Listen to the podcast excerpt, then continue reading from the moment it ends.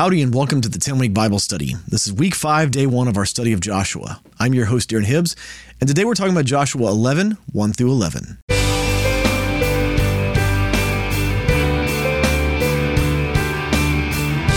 Well, welcome back to the 10 week Bible study. Before we get started, I want to encourage you to remember to read Joshua 10 times in the 10 weeks that we have during the study.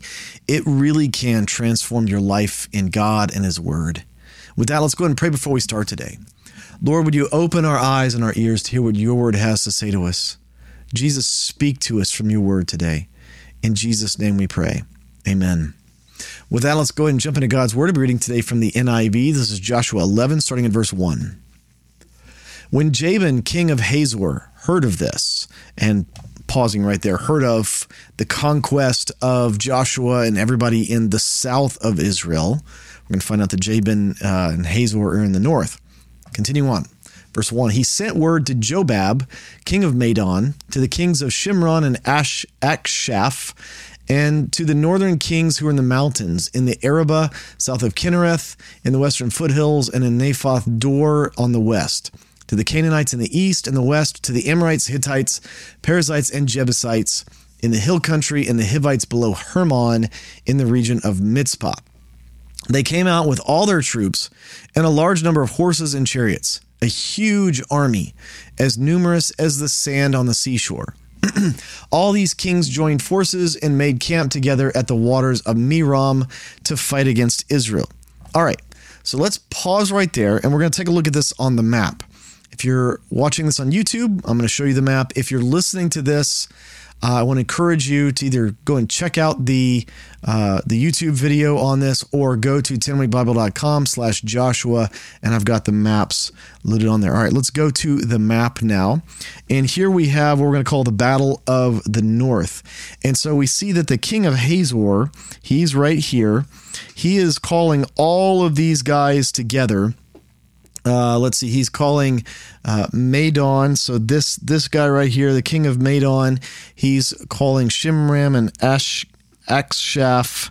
So these two kings, he's getting a whole bunch more people. So the Arabah, when it says the Arabah south of Kinnereth, here is uh, Kinnereth on lake on the Lake Galilee.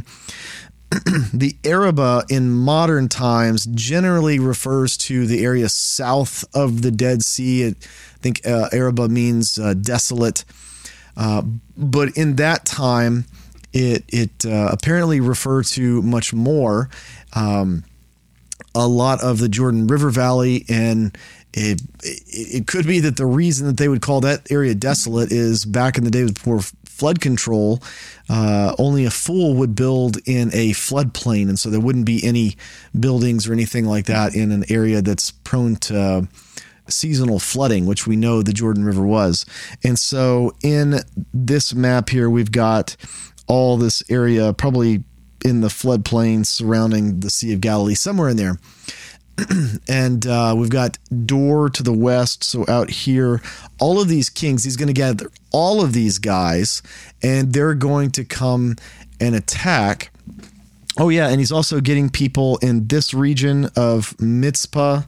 Let's see. Uh, these guys, uh, Hermon is talking about Mount Hermon, which is up here, uh, on which is in the modern day border of Syria. Um, the northern slopes of Mount Hermon are actually in Syria now. But all of these kings, they're all going to gather. Now, a lot of maps will show them gathering here at Merom. Uh, there's some there's some dispute on this because Merom here is actually in the mountains. In the waters of Merom, uh, a, a lot of people think that in ancient times, what we're actually talking about is um, and I knew I was going to forget the name of the lake, so I've got it right here. It's uh, up until the um, the 50s or so. This lake existed in what's called the Hula Valley, and so going back to the map here, this area north of Galilee is considered the Hula Valley. I'm going to get rid of some of these things here. so this would have been the Hula Valley right here, and the lake that used to sit there was uh, called Hula Lake. So this somewhere like right in here, we're to call it. I'm to say it was Hula Lake. And in ancient times, many believe that was Merom Lake. And so we're looking at a, a, place here where in the ancient times, and this would kind of make sense if the king of Hazor is gathering everyone together. It's very likely, you know, at the waters of, of Merom, it very well might have been this lake. All of the pictures that I have found of the lake, they are. Uh, it, it, I don't know if it was a very deep lake in antiquity. It looks like, for the most part, it, it was uh, marshy. It was drained in the 1950s, so there was a lake there. It was drained. It's certainly marshy at best now, but it probably wasn't a, a terribly deep, deep lake to begin with. And so it's interesting that they called it the waters of, of Merom. Um, but this is actually a lake that's referenced in in other ancient uh, non-biblical texts as well as it turns out. So anyway, they all gather at this uh, lake, or or what we think is probably at this lake, and uh, it says that they gathered this huge army. They had chariots. They had all of this stuff. It says that the army was um, as uh, you know sand covering the seashores, and so this is a formidable, formidable army, and they're obviously not there. Joshua and all the people they're camped back at Gilgal again. Uh, so there's some some ways south of this, but they catch word, right? There's scouts and people, and and you don't gather an army this large without quite a bit of communication. And so there's quite a bit of chatter, quite a bit of buzz. This is all going on, and they are gearing up, right? They're they're meeting there outside of Hazor most likely uh, to get ready to have uh, an offensive campaign. They're not just going to wait at Merom and wait for the Israelites to come. They're actually mobilizing and getting ready to go. And so this has been uh, some time coming, right? Maybe what we're seeing here is, is, you know, he's gathering all these people.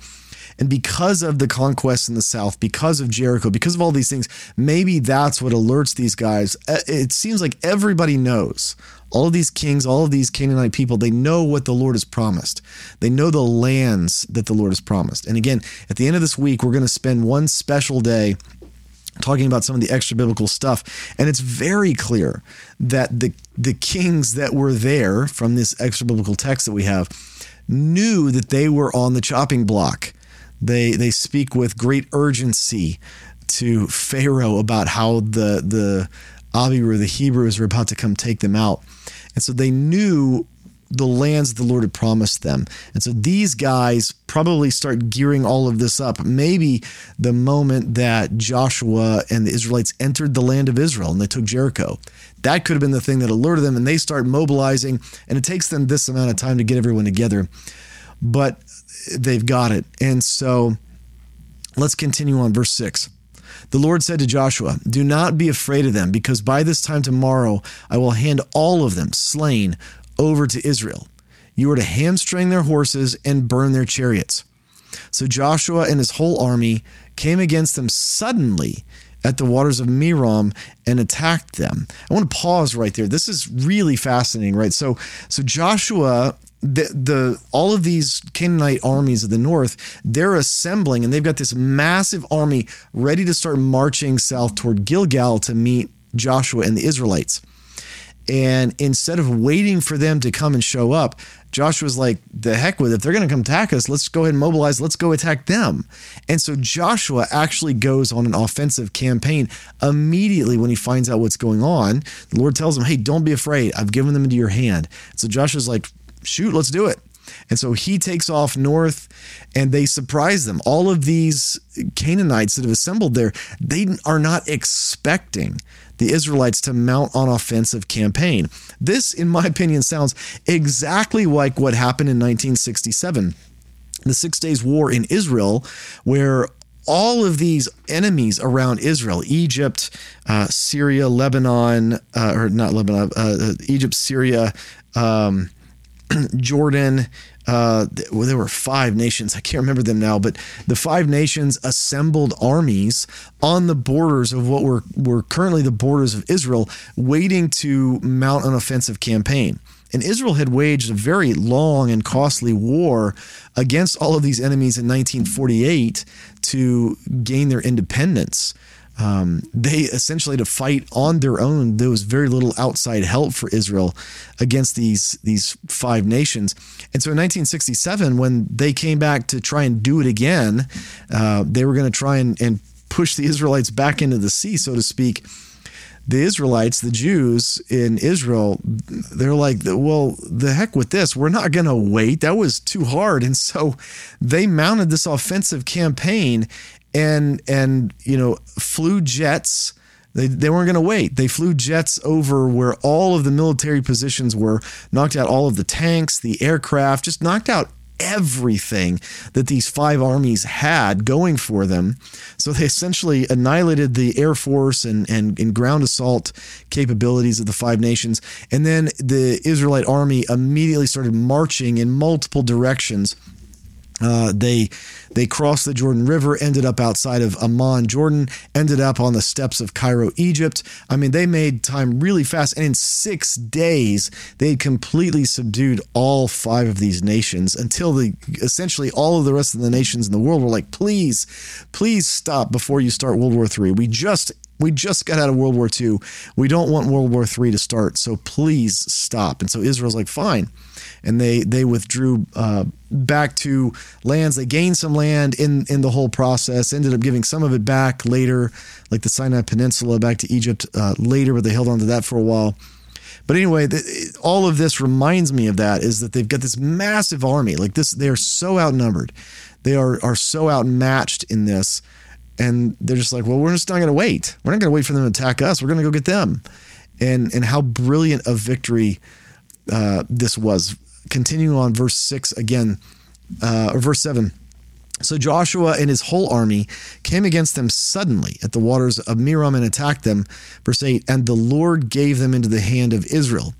They defeated them and pursued them all the way to greater Sidon, to Misrephoth Maim, and to the valley of Mizpah on the east until no survivors were left. Joshua did to them as the Lord had directed. He hamstrung their horses and burned their chariots. Now I like I like the symbolism of this, right? The the horses and the chariots. I mean, these are things that the Israelites could really use. I mean, this is this is kind of crazy if you think about it. This is another one of those things where this actually probably takes more courage to do this than than to go and attack these people in the first place, right? Because you've got all of these Israelites and they have become warriors now all of these all of these people that are fighting this when they came out of Egypt they were under 20 years old they've wandered in the desert and so some of these people you've got people 20 to 40 years old somewhere in there and uh, and and they're waging this difficult war and they completely annihilate this massive army. They can't count how many people there are and they've got horses and chariots. And I mean the spoils of war are they've always been the spoils of war and and so you've got all of this very valuable stuff. The horses and the chariots that's nothing to sneeze at.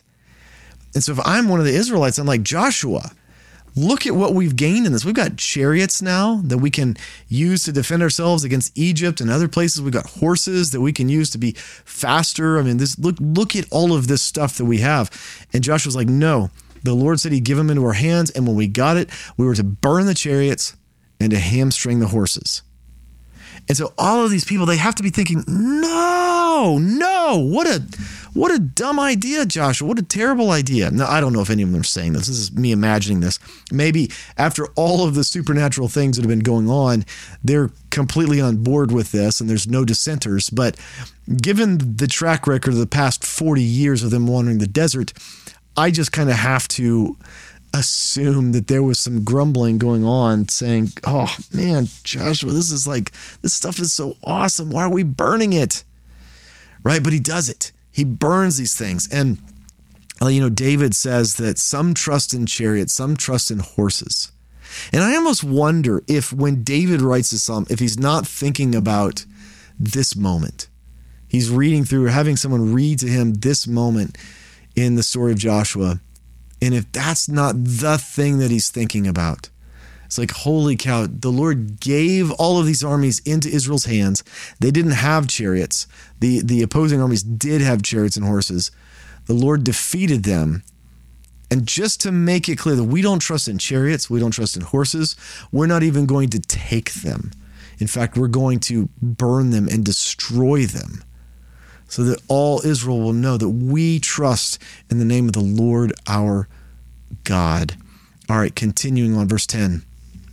At that time, Joshua turned back and captured Hazor and put its king to the sword. Hazor had been the head of all these kingdoms. Everyone in it they put to the sword.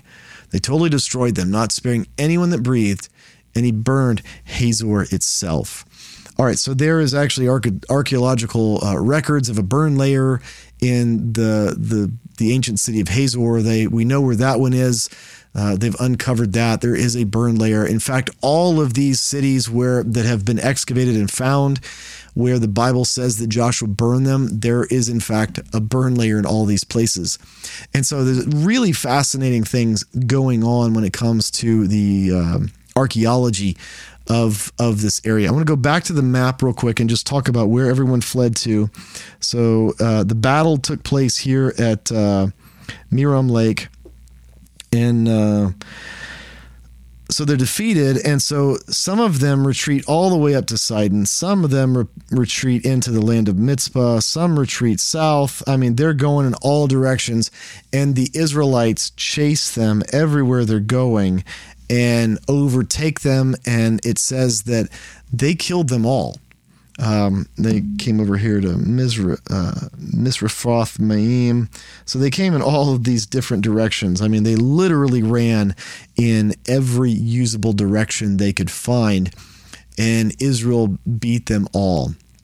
Now, uh, as I've promised many times over the last few weeks, we're going to talk about the king of Hazor again when we come to uh, what we're going to discuss this coming Friday. That's week five, day five. I really am excited about you know some of the stuff we've got to present in in in the the last day of this week. Uh, just kind of talking about some of the extra biblical stuff to back this up. But this is again just a fascinating, amazing victory that the Lord gave them. I love the way that the scripture describes this here is that when they came together, uh, that they were as numerous as the sand on the seashore. I mean, that really is amazing. That the Lord's like, just go, just go attack them. Just go do it. I'm gonna give, I'm gonna give them in your hand. Don't be afraid. Be courageous, Joshua. Just go attack them. And he does and it really does. I I, I I'm sitting in like in in trying to put myself in David's shoes, and I think this has got to be the thing that he's thinking about when he says, "Some trust in horses, some trust in chariots, but we will trust in the name of the Lord our God." And so we will. For the 10 week Bible study, I'm your host, Darren Hibbs, and I can't wait to see you next time. Hey, thanks for tuning into the 10 Week Bible Study Podcast. If you've enjoyed this podcast, would you consider leaving a review for it on your podcast app of choice? It really helps other people find out about this podcast, and my heart is for people to fall in love with God's Word. Thank you.